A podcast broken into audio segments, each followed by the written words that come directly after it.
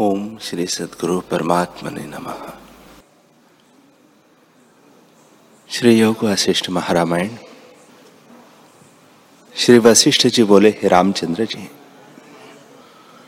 जब तक तुरियापद में स्थित रहता है तब तक जीव केवल जीवन मुक्त होता है और इसके उपरांत विदेह मुक्त तुरियातीत है, सो वाणी का विषय नहीं। जैसे आकाश को भुजा से कोई नहीं पकड़ सकता है, तैसे ही तुरियातीत वाणी का विषय नहीं। तुरिया विगत से विश्रांत दूर हो विदेह मुक्ति पाता है। अब तुम कुछ काल ऐसी अवस्था में स्थित रहो, फिर परमानंद पद में स्थित होना। हे रामचंद्र जी, तुरियावस्था में जो स्थित हुआ है वह निर्द्वंद्व भाव को प्राप्त हुआ है।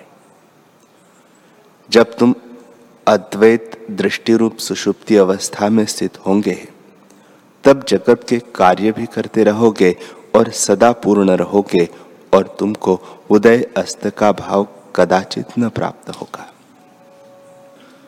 जैसे मूर्ति का लिखा चंद्रमा उदय अस्त को नहीं प्राप्त होता, तैसे ही तू उदय अस्त भाव को न प्राप्त होवेगा। हे रामचंद्र जी, इस शरीर को अपना जानकर जीव राग द्वेष से जलता है और जिस पदार्थ का सन्निवेश होता है उसके नष्ट हुए नष्ट हो जाता है। जैसे मृत्तिक का अन्वय घट में होता है पर घट के नाश हुए मृत्तिका का नाश नहीं होता, तैसे तुम भ्रम को मत अंगीकार करो। तुम सदा ज्यों के त्यों, तुम्हारा सन्निवेश इसमें कुछ नहीं।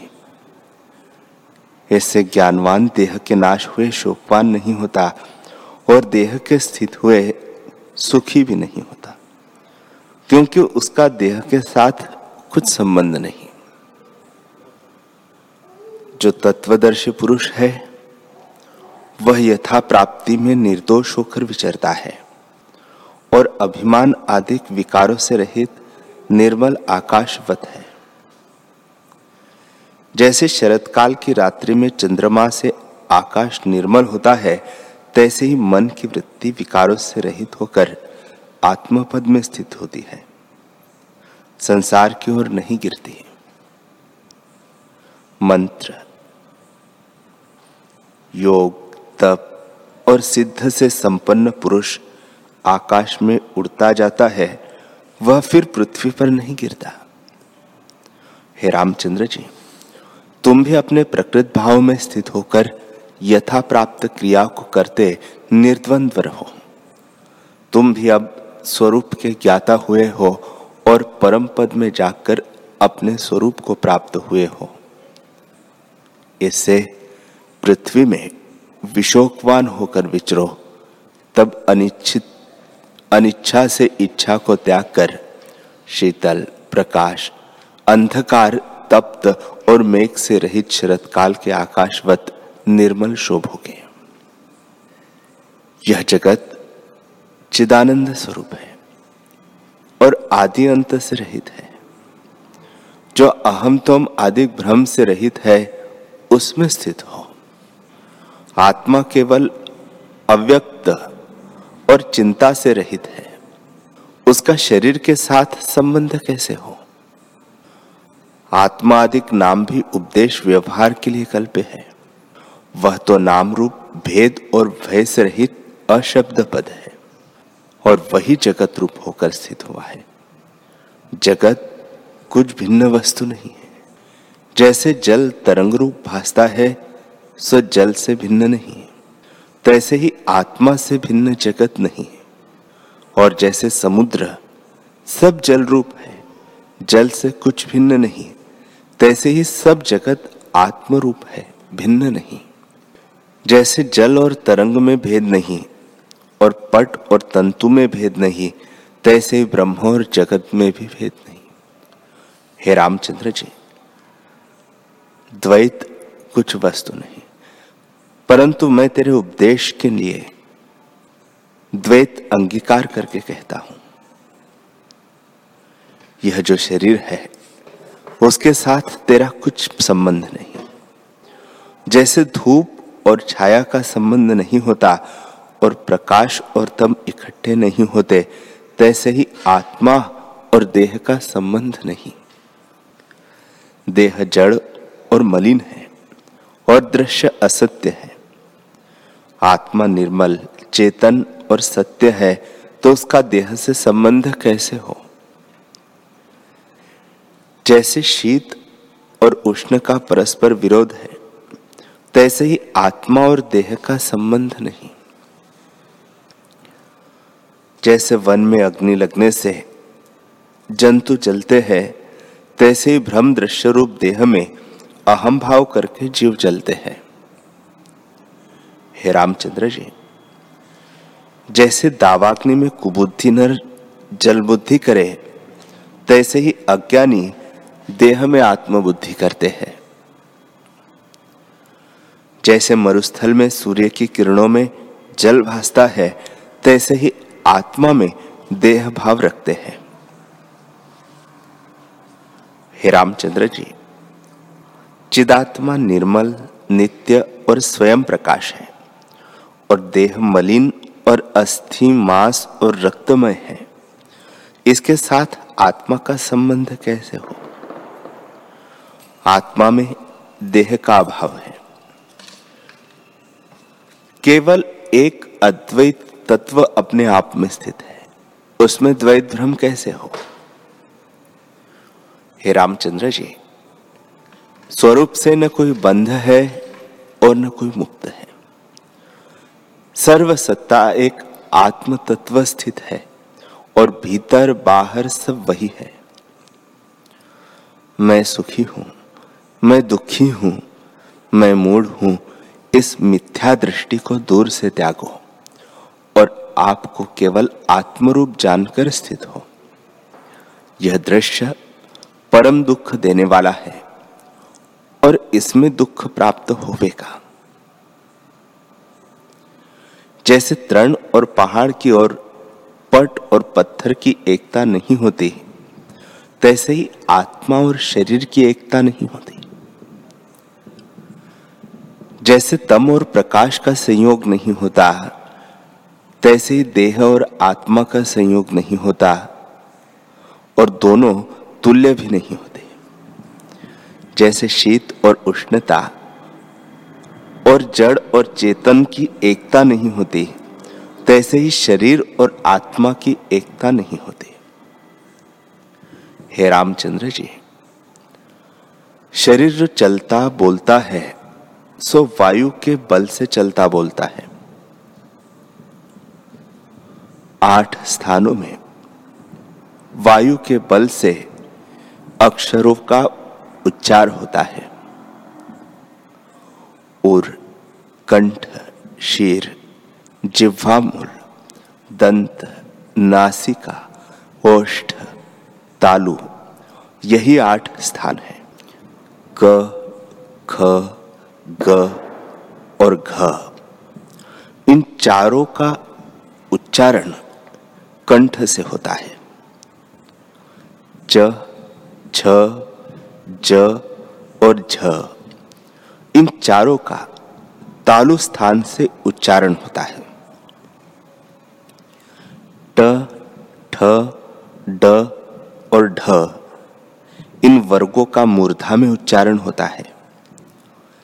त, थ, द और ध, इनका दांतों में उच्चारण होता है।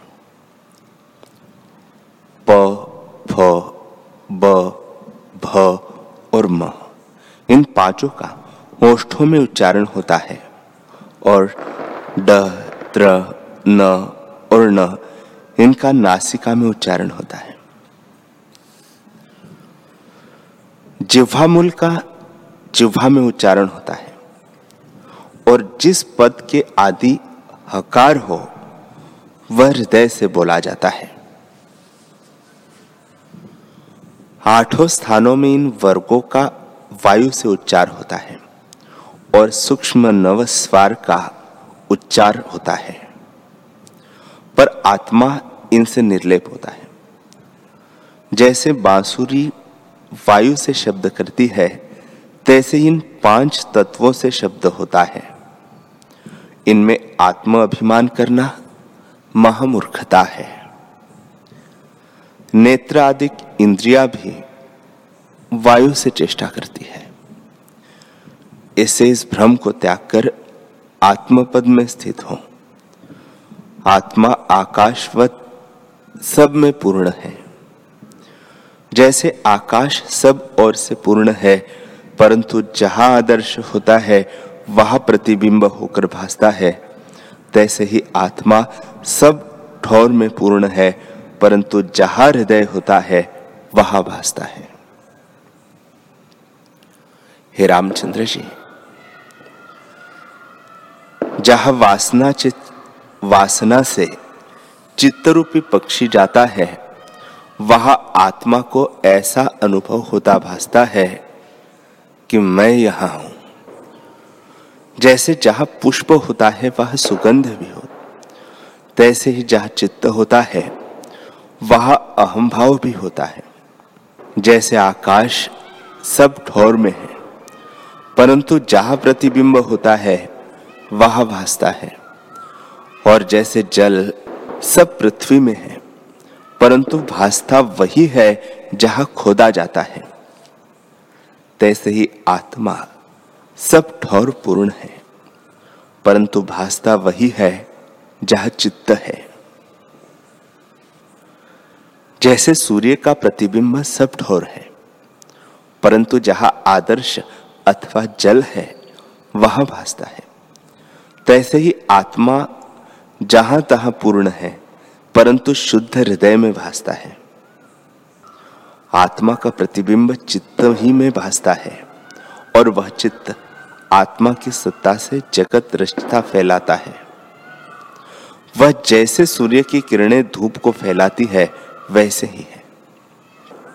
हे रामचंद्र जी, भूतों का कारण अंतःकरण ही है।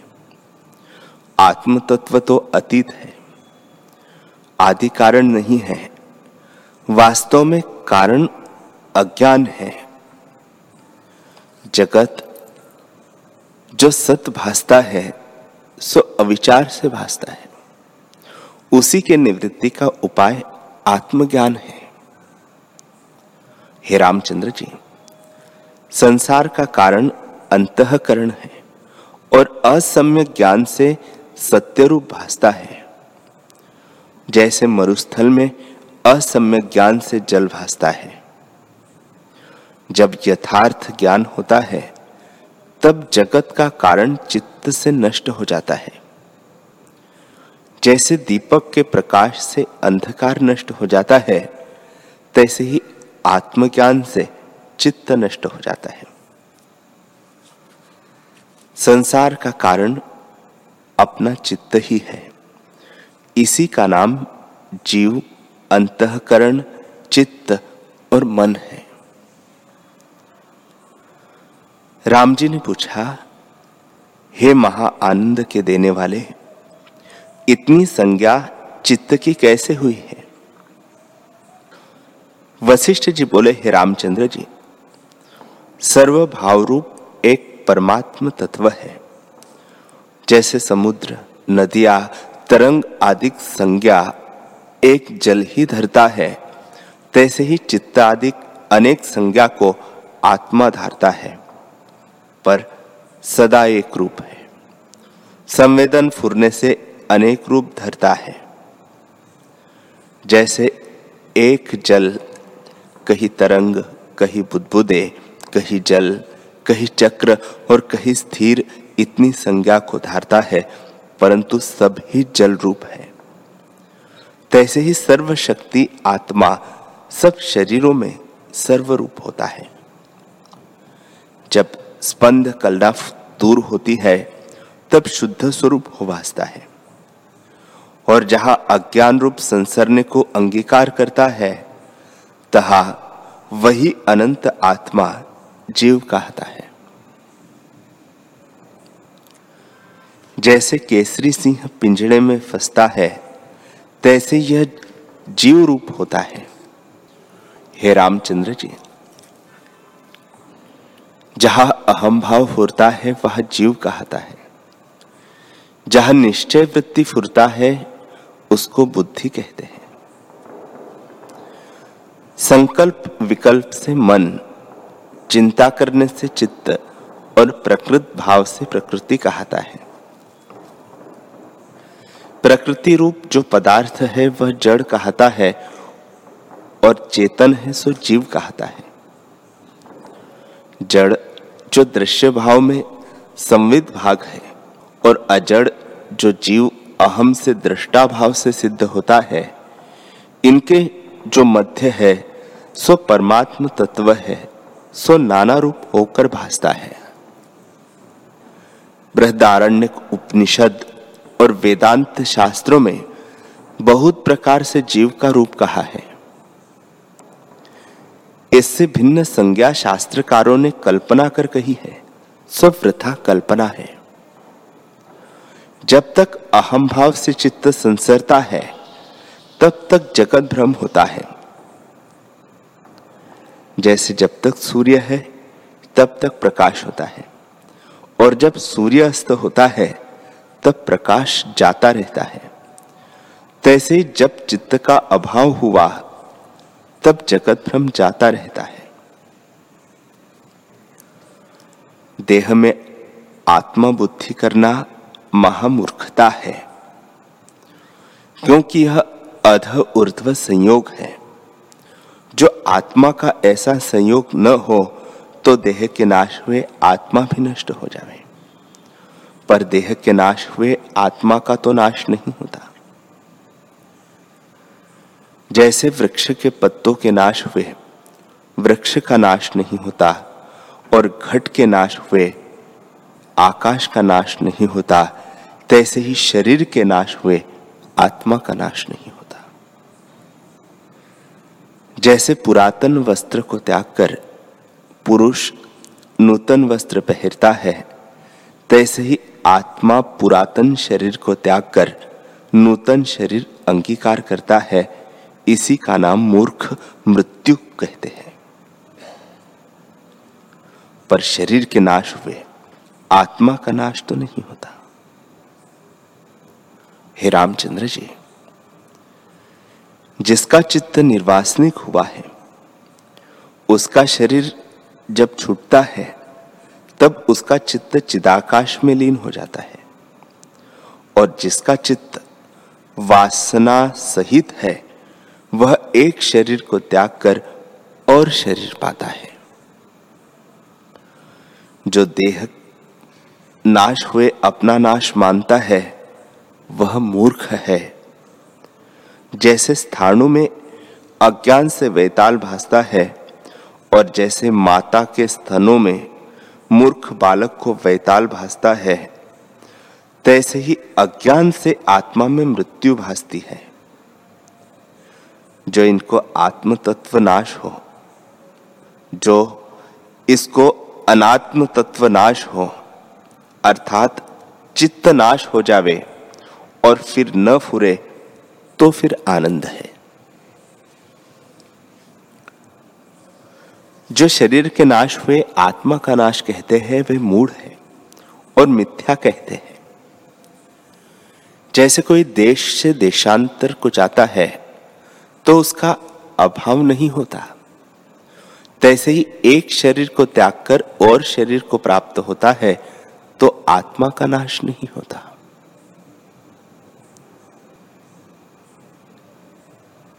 तैसे जल के तरंग फूर के फिर लीन होकर और ठोर में जा फुरते हैं, तैसे ही आत्मा एक शरीर को त्याग कर और को धारता है।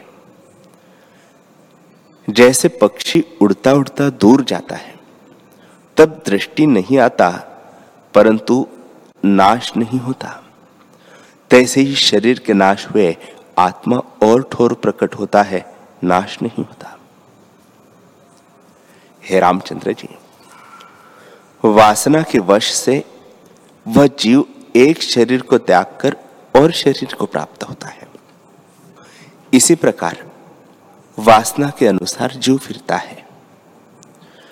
वासना रूपी रस्सी से बंधा जीव रूपी वानर शरीर रूपी स्थानों में भटकता है और कभी ऊर्ध्वलोक और कभी मनुष्य लोक में घटी यंत्र की नाई भ्रमता है।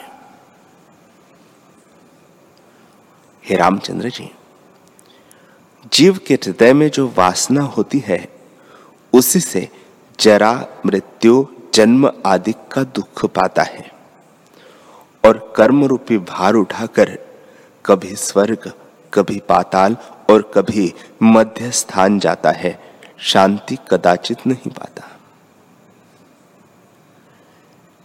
इससे हे रामचंद्र जी, अविद्या रूपी जो संसार है इसको भ्रमरूप जानकर इसकी वासना को त्याग करो और अपने स्वरूप में स्थित हो जाओ। श्री वशिष्ठ जी बोले, हे रामचंद्र जी, आत्मा देह के उपजने से नहीं उपजता और नाश हुए से नष्ट नहीं होता, इसलिए तुम निष्कलंक आत्मा हो, तुमको देह के साथ संबंध कदाचित नहीं।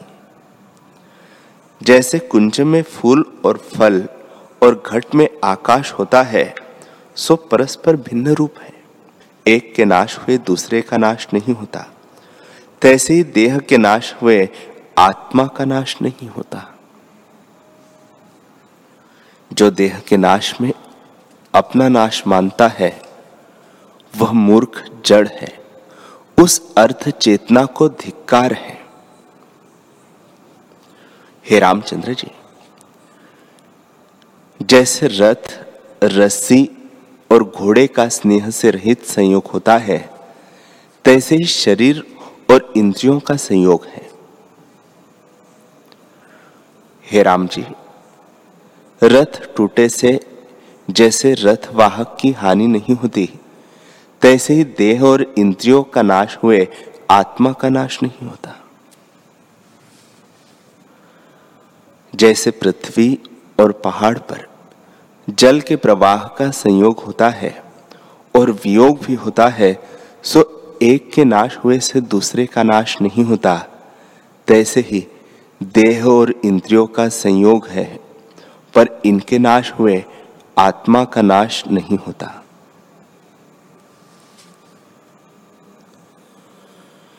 जैसे स्थाणु में वैताल भासता है और भयवान होता है, तैसे ही देह में अहम भाव से राग द्वेष सुख दुख पाता है। जैसे एक काष्ठ की अनेक पुतली होती है, सो काष्ठ से इतर कुछ नहीं है, तैसे ही जो कुछ शरीर है वह पंचभूतों का है, पंचभूतों से भिन्न कुछ वस्तु नहीं। जब यह पंचभूतों का शरीर पंचभूतों में लीन होता है, तब उसको मृतक हुआ कहते हैं। यह आश्चर्य है, जो प्रत्यक्ष पंचभूतों का शरीर है उसमें आत्मभावना श्वान करते हैं और फिर हर्ष और शोक को प्राप्त होता है, इसी से मूर्ख है। हे रामचंद्र जी, न कोई पुरुष है और न कोई स्त्री है, पर इनके निमित्त मूढ़ रुदन करते हैं। जैसे मृत्तिका के हाथी घोड़ा आदि खिलौने विचित्र रचना होती है और उसकी प्राप्ति में अज्ञानी बालक तुष्टवान और खेदवान होता है, तैसे ही अपनी पंचभौतिक रचना देखकर उसकी प्राप्ति में राग द्वेष करता है। ज्ञानवान को सब भूत पदार्थ भ्रांति मात्र भासते हैं। जैसे माटी के खिलौनों को आपस में मिलने से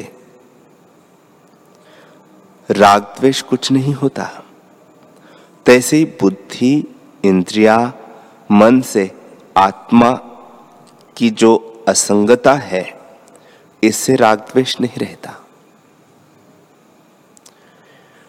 जैसे पाषाण की पुतलियां मिलती है तो उनको स्नेह बंधन कुछ नहीं होता, तैसे ही देह, इंद्रिया, प्राण और आत्मा का आपस में संग बुद्धि से रहित संयोग है। इससे तुम स्नेह से रहित हो रहो, शोक काहे को करते हो। जैसे तरण और जल के तरंग का संयोग होता है तो तरण इधर उधर जाता है और जल को कुछ हर्ष शोक नहीं होता, तैसे ही देह और आत्मा का योग है। इनके मिलाप और बिछड़ो का वास्तव में दुख सुख कुछ नहीं होता। आत्मा और अनात्मा, देह, इंद्रिया, प्राण, मन, बुद्धि आदि विलक्षण है और परस्पर इनके क्षय और उदय में हर्ष शोक कुछ नहीं, परंतु चित्त के उदय से अनात्म धर्म आत्मा में प्रतिबिंबित भासता है। तुम तत्वबोध करके चित्त को त्याग करके अपने स्वरूप में स्थित हो। जैसे जल तरंग भाव को त्याग कर अपने स्थिर स्वभाव को प्राप्त होता है। जब तुम अपने अक्षोभ भाव को प्राप्त होंगे तब भौतिक देह से आपको भिन्न जानोगे। जैसे वायुमंडल को प्राप्त हुआ पक्षी पृथ्वी मंडल को भी देखता है, तैसे ही तुम आत्मपद में स्थित होकर देह आदि को देखोगे। हे रामचंद्र जी, तुम देहादिक भूतों को देख के त्याग करो और तुरीयातीत अजन्मा पुरुष हो रहो, तब तुम परम प्रकाश को पाओगे। जैसे सूर्यकांत मणि सूर्य के उदय हुए परम प्रकाश को प्राप्त होता है, तैसे ही जब बोध करके दृष्टा दर्शन दृश्य भाव तुम्हारा जाता रहेगा, तब तुम अपने भाव को ज्यों का त्यों जानोगे। जैसे मनुष्य मद्य से मत्त हो जाता है और मद्य के उतरे से आपको ज्यों का त्यों जानता है और मद्य को स्मरण करता है, तैसे ही स्मरण करोगे। आत्म तत्व का जो स्पंद फूरना हुआ है, उसी का नाम चित्त है, सो अवस्तु रूप है।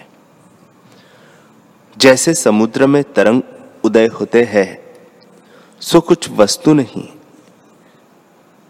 वैसे ही चित्त आदि कुछ वस्तु नहीं, भ्रांत रूप है। इस प्रकार जानकर महाबुद्धिमान वीतराग निष्पाप रूपी जीवन मुक्त हुए हैं और महाशांत पद की उन्हें प्राप्ति हुई है और उसी में वे विचरते हैं।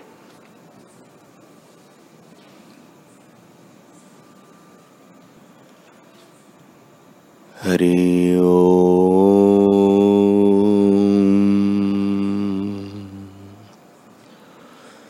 हरि ओम।